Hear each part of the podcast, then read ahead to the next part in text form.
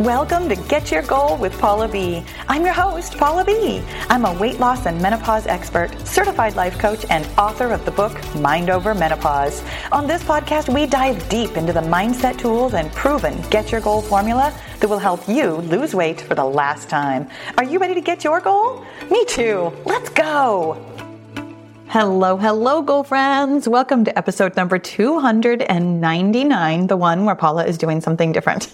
also, the one where I am answering your weight loss questions, but really specifically the thing that I'm doing different. For those of you who are listening to the podcast wherever you listen to podcasts, I will tell you that there is something special going on this week and possibly possibly in the future as well. This is a test run. This is a beta launch of me doing a video podcast. I got so many requests. I put out a, a survey to my email list. I'm going to say it was a couple of weeks ago at this point, and I had so many suggestions for this exact thing that I had been thinking about doing for a while. I watch a couple of video podcasts on YouTube, and I find them very enjoyable. And I was thinking about doing this. I've been thinking about it off and on for a while now. But I got so many requests when I put out this survey that I was like, okay, maybe this is something I can do. And I will tell you, maybe it is. Right now, I'm drenched in sweat. I'm completely nervous. It's not because it's hot outside, although it is, but also it's just, this is new. This is different. I'm trying it out. So I threw myself a softball with this one today because back in the day, I used to do a thing called Q&A Friday where every Friday I would go live on Facebook. This was Oh my gosh, this was years ago at this point, And I love answering questions. Honestly, if there's a thing that I love most, like in my business and as a teacher, as a YouTuber, a podcaster, a life coach, I just love answering questions. There's something very satisfying about it for me.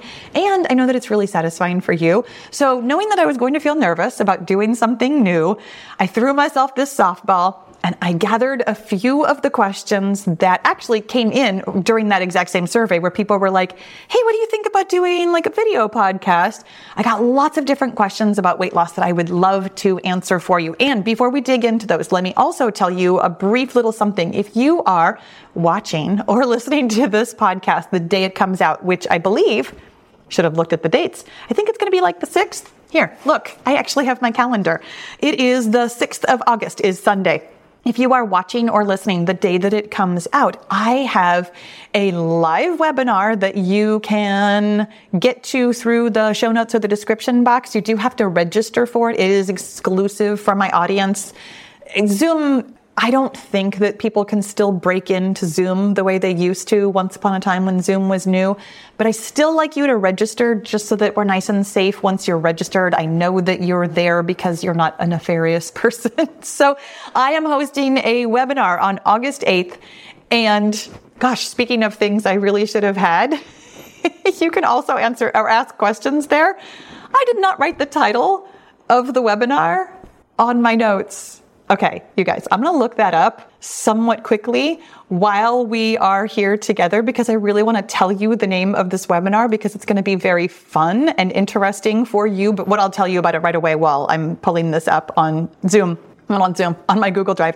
What I will tell you is that there will be the opportunity to ask questions. One of the things that I love to do, as we just discussed, is answer your questions. So the name of the webinar is, oh my gosh, speed up your results by doing these two things. I have two very specific things that can help you speed up your results, and I will be asking or answering questions. you know, this might be why I'm nervous about doing a video podcast is because it feels all different and stuff. So, you guys, let's answer some questions. Let's answer your weight loss questions today, and maybe I'll see you in two days for the webinar. Like I said, there is a link to register in the show notes or the description box, depending on where you're watching or listening.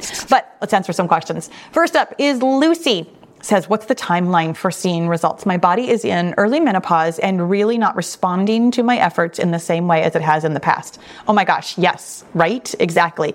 This is what happens in menopause. All of a sudden, everything that we've been doing is just a little bit different. And it feels like a big difference because we've had this routine, I mean, basically since puberty as long as you've had all the different cocktail of hormones that's been running your cycle, your body has been responding more or less the same way. But it's not just your cycle that changes during perimenopause and menopause. It changes lots of functions in your body. The most important function that, in my opinion, the most important thing that estrogen changes is the amount of recovery that you need after a workout. I know that lots of people talk about like, oh, when you're aging, like you have to do things differently. You have to be more careful of your joints and things like that. Yes, and the truth of it is you're actually still just as capable. You are still in as good a shape as you've ever been in. You have the same fitness that you've had before. What has changed is the amount of recovery you need afterwards. And what happens is that if we keep doing things the way that we've been doing things, which is to say, exercising vigorously, enjoying ourselves, having a good time with it, your body starts to build up stress. This is totally normal, totally natural. Like your body puts out stress, the stress hormone, cortisol, right after a vigorous workout because that's how you make adaptations after a workout.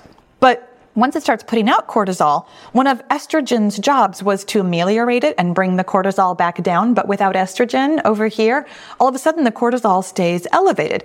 The way that cortisol works is that it raises your blood pressure and raises your blood sugar. And over time, if it continues to do that, it actually starts eating your muscles in order to get the blood pressure and blood sugar. So we do not want an excess of cortisol. What this means is that we really have to prioritize recovery after a workout. It also means that we need to prioritize fueling in a way that we didn't used to need to. We used to be able to undereat, like really significantly undereat, and your body was like, hey, that's a little bit stressful, but also we'll figure it out. Now, that stress of undereating also elevates your cortisol. So, what we need to do is really prioritize fueling and recovery in a way that we didn't need to used to, which means I'm trying to decide if I want to state this as emphatically as it might sound. It doesn't mean that weight loss has to be slower, but it means that it's not likely to be as fast as it used to be. When your metabolism was super efficient, when, when you were young and you used to just like exercise real hard and eat nothing, I mean, I'm raising my hand here. That's how I used to lose weight all the time. I've gained and lost weight 50 pounds like a half a dozen times in my life. And most of those were done by severely under eating and at least mildly over exercising. It worked. It worked right up until it didn't. Now, it's not that you have to adjust your expectations like, oh, it's going to be really slow, but also it's not going to be as fast as it used to be. And what I'll offer you is because this is so different, like you really have to get it in your head. Okay, I'm fueling in order to lose weight. Like I'm eating, I'm going to say more than I used to in order to lose weight. Like wrapping your brain around that means that you're probably not going to be super consistent hitting your calorie target. I'm trying to exercise, you know, less your brain is going to have a hard time wrapping itself around that concept also. This is actually why we do so much journaling with the 5-0 method. It's why the mindset work is number one so that you can find those thoughts that have you under eating and over exercising. But knowing that you're not likely to consistently hit your targets right out of the gate means that it's going to take a while for you to really get in the groove and for your body to understand, okay, this is what we're doing now. We're releasing weight. Once you can hit your 100% consistency on all five of your targets, your weight loss, can I say it's going to speed up? It might and it might not. Honestly, your weight loss will be steady, if not necessarily linear, and if not necessarily fast. The truth of it is that you can lose weight. This is really where I want to go with this. You can lose weight. You will lose weight eating in that slight caloric deficit over time when you believe that you can, when you believe that what you're doing is leading to weight loss, when you're hitting all your targets, consistency.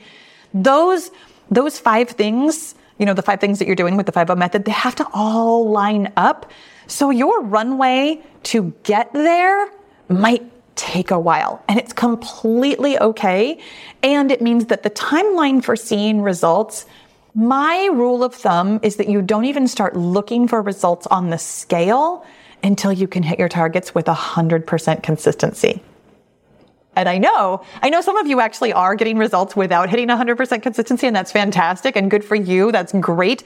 And I like to offer that as the rule of thumb so that you're not constantly looking at the scale and getting super duper frustrated when you're still over here not quite hitting your consistency with your targets. So really just focus on the consistency with your targets, being super gentle with yourself, understanding that this is all new. It's all different. I mean, I have some sympathy for this today. All new, all different.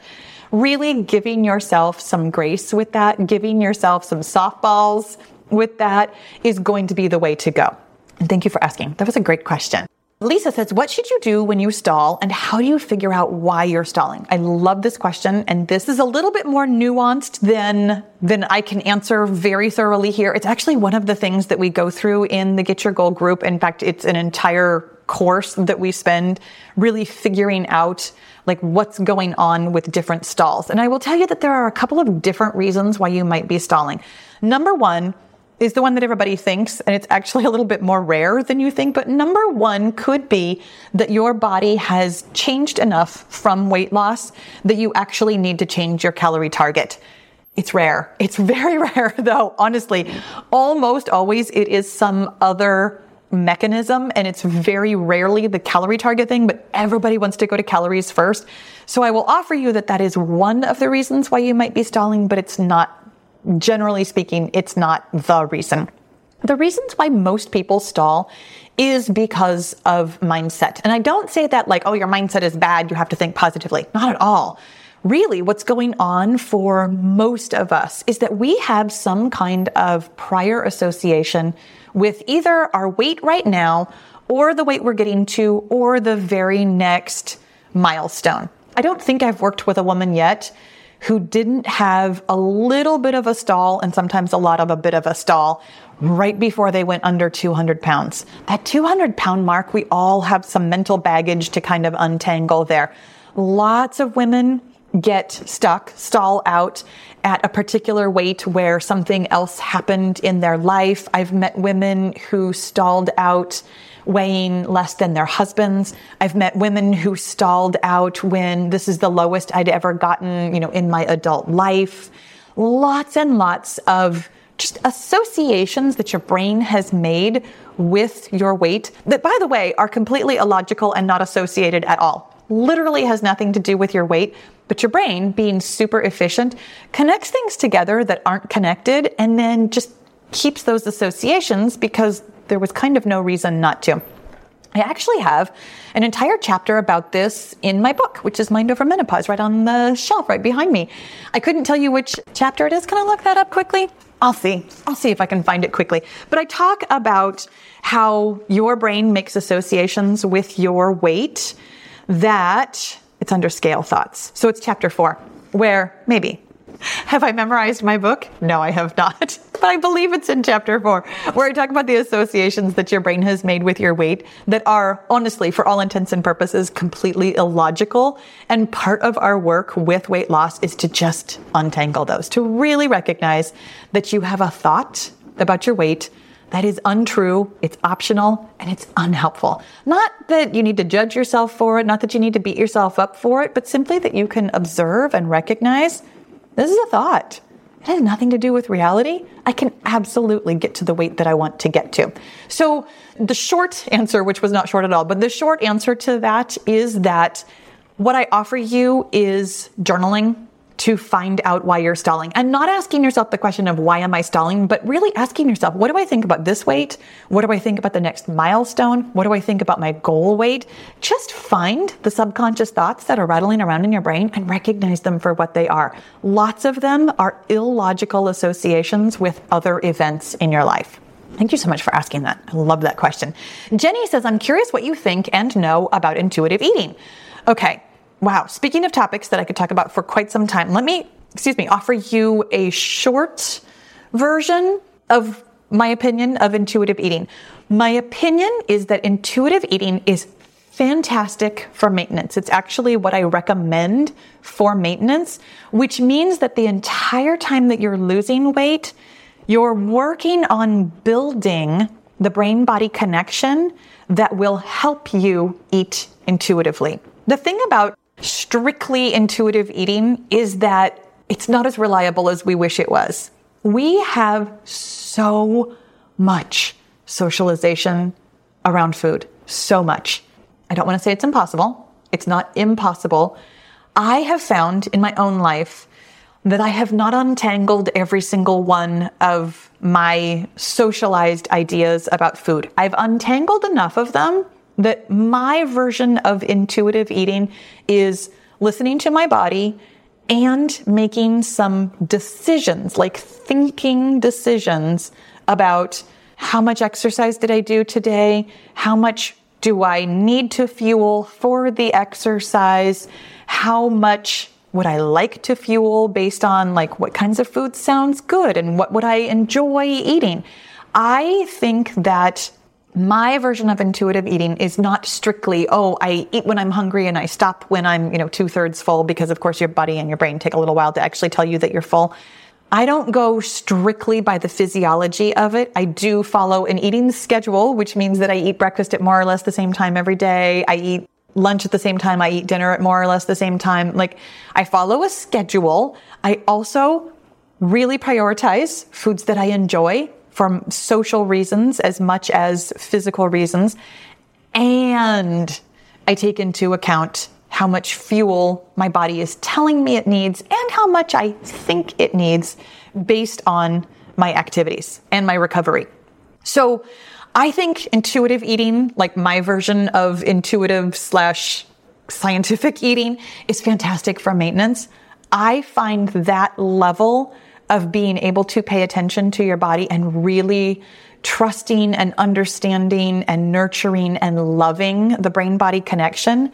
I have found that to be, again, I don't want to say impossible, but incredibly difficult for women who are losing weight.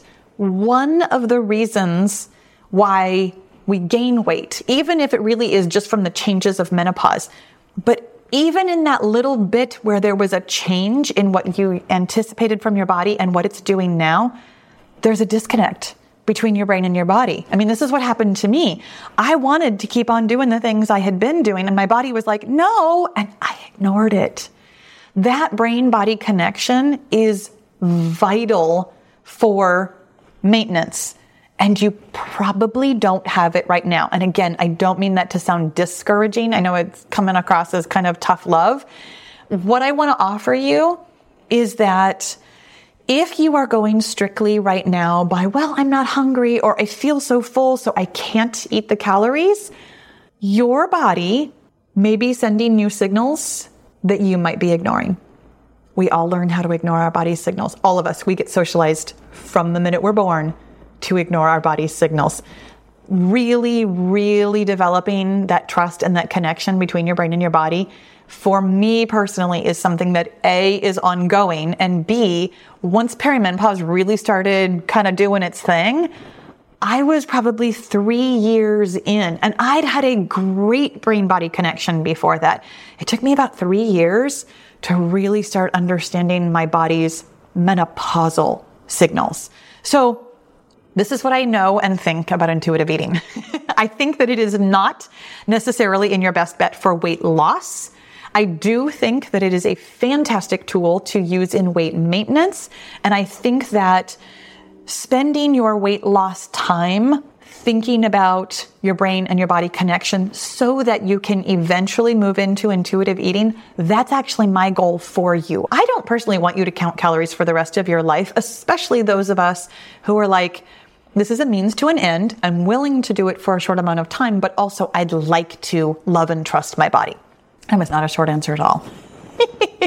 okay, so the next question is from Cathy who says, How do people successfully count calories without spending money or taking lots of time?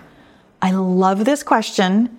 And the answer that I'm going to give you is going to come off a little bit glib, and I promise you that's not how I mean it. I actually uh, ask anybody in the Get Your Goal group, I ask a question like this just so that you can hear what your brain has to offer. So, what if it does? And it's a real question. What if you spend money and take time to do a thing that's going to get you what you want? right? For those of you who are just listening to the podcast, I'm making a go ahead and think about it now face because I really want you to actually think about this. What if you spend money to get your goal? What if you spend time and effort and frustration and it doesn't come easily to you? What if that's part of the process? What if that's okay? And if it's not, make sure that you really like your answer. Because I think lots of us are like, oh no, these are resources I do not want to spend. I want to lose weight, but only if it's easy. I want to lose weight, but only if I don't have to spend any money on it. I want to lose weight, but only if I can do it quickly. Just ask yourself, why? Why is that?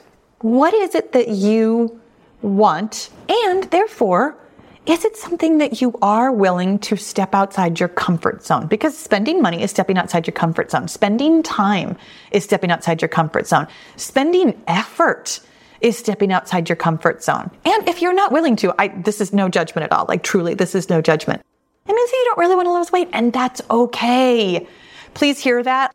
I know sometimes that there's that weird, kind of anti-motivation thing where like trainers will say something like you just don't want it enough and you have to really want it. And i don't i don't love that version of motivation because i don't find it motivating. What i want to offer you is that sometimes we kind of think we want something but the amount of time money or effort that it would take to get it means that we really don't. And being really okay with that is important. I mean, there are absolutely, there are absolutely things that I kind of sort of want, but the effort involved, like, yeah, you know what? I'm going to go ahead and take that off my plate. That is not something I'm going to put on my dream board. It's not something I'm going to like tell myself that I really want because I don't. Being honest with yourself is really important. And having said all of that, if this is something that you really do want, let me offer you a couple of different things. Number one, you don't actually have to spend money. I mean, especially to count calories. You might spend money on other things, but for counting calories, you could just use a pen and paper. You actually can. Google is free. Pen and paper, I mean, yes, they cost money, but you probably have those resources at home. You can just write it down. There's nothing inherent about using a calorie calculating app that is necessary for weight loss. You don't need to know your macros. You don't need to know honestly, any of the bells and whistles that those apps will offer you, you can just count your calories. You can use the calculator on your phone, you know, add them up like that, or you can add with pen and paper or in your head. Like there's nothing about the apps that you have to spend money on. And the lots of time, I will gently offer you that lots of time is a thought. and I know that it feels very real. And, and truly there is a learning curve. I mean, the first couple of days, weeks, and possibly months where you are looking things up, where you are really like thinking about it, where you're in that first gear grinding part of weight loss. It does take more time than it will later on down the line.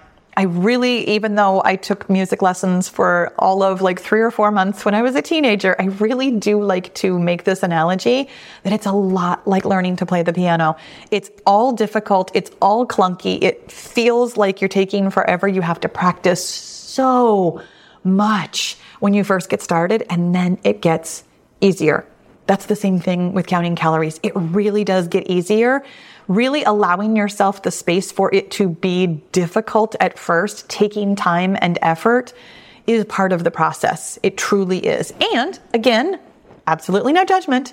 If that is not something you want to spend time or money or effort on right now, then it's not for you right now. And that's completely okay. It doesn't mean that you never can, you never will, or you never want to.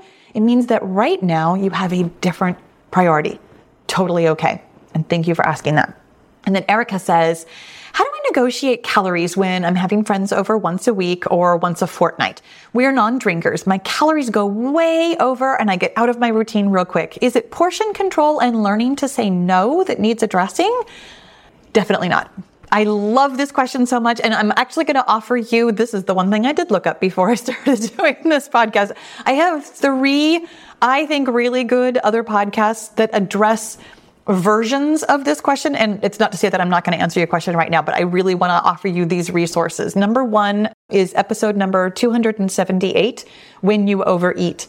It really helps you get into the exact moment where I'm going to say you make the decision to overeat, except you're not hearing the decision. You have a subconscious thought creates a feeling that you're not really feeling in your body, and it drives an action that you didn't mean to do.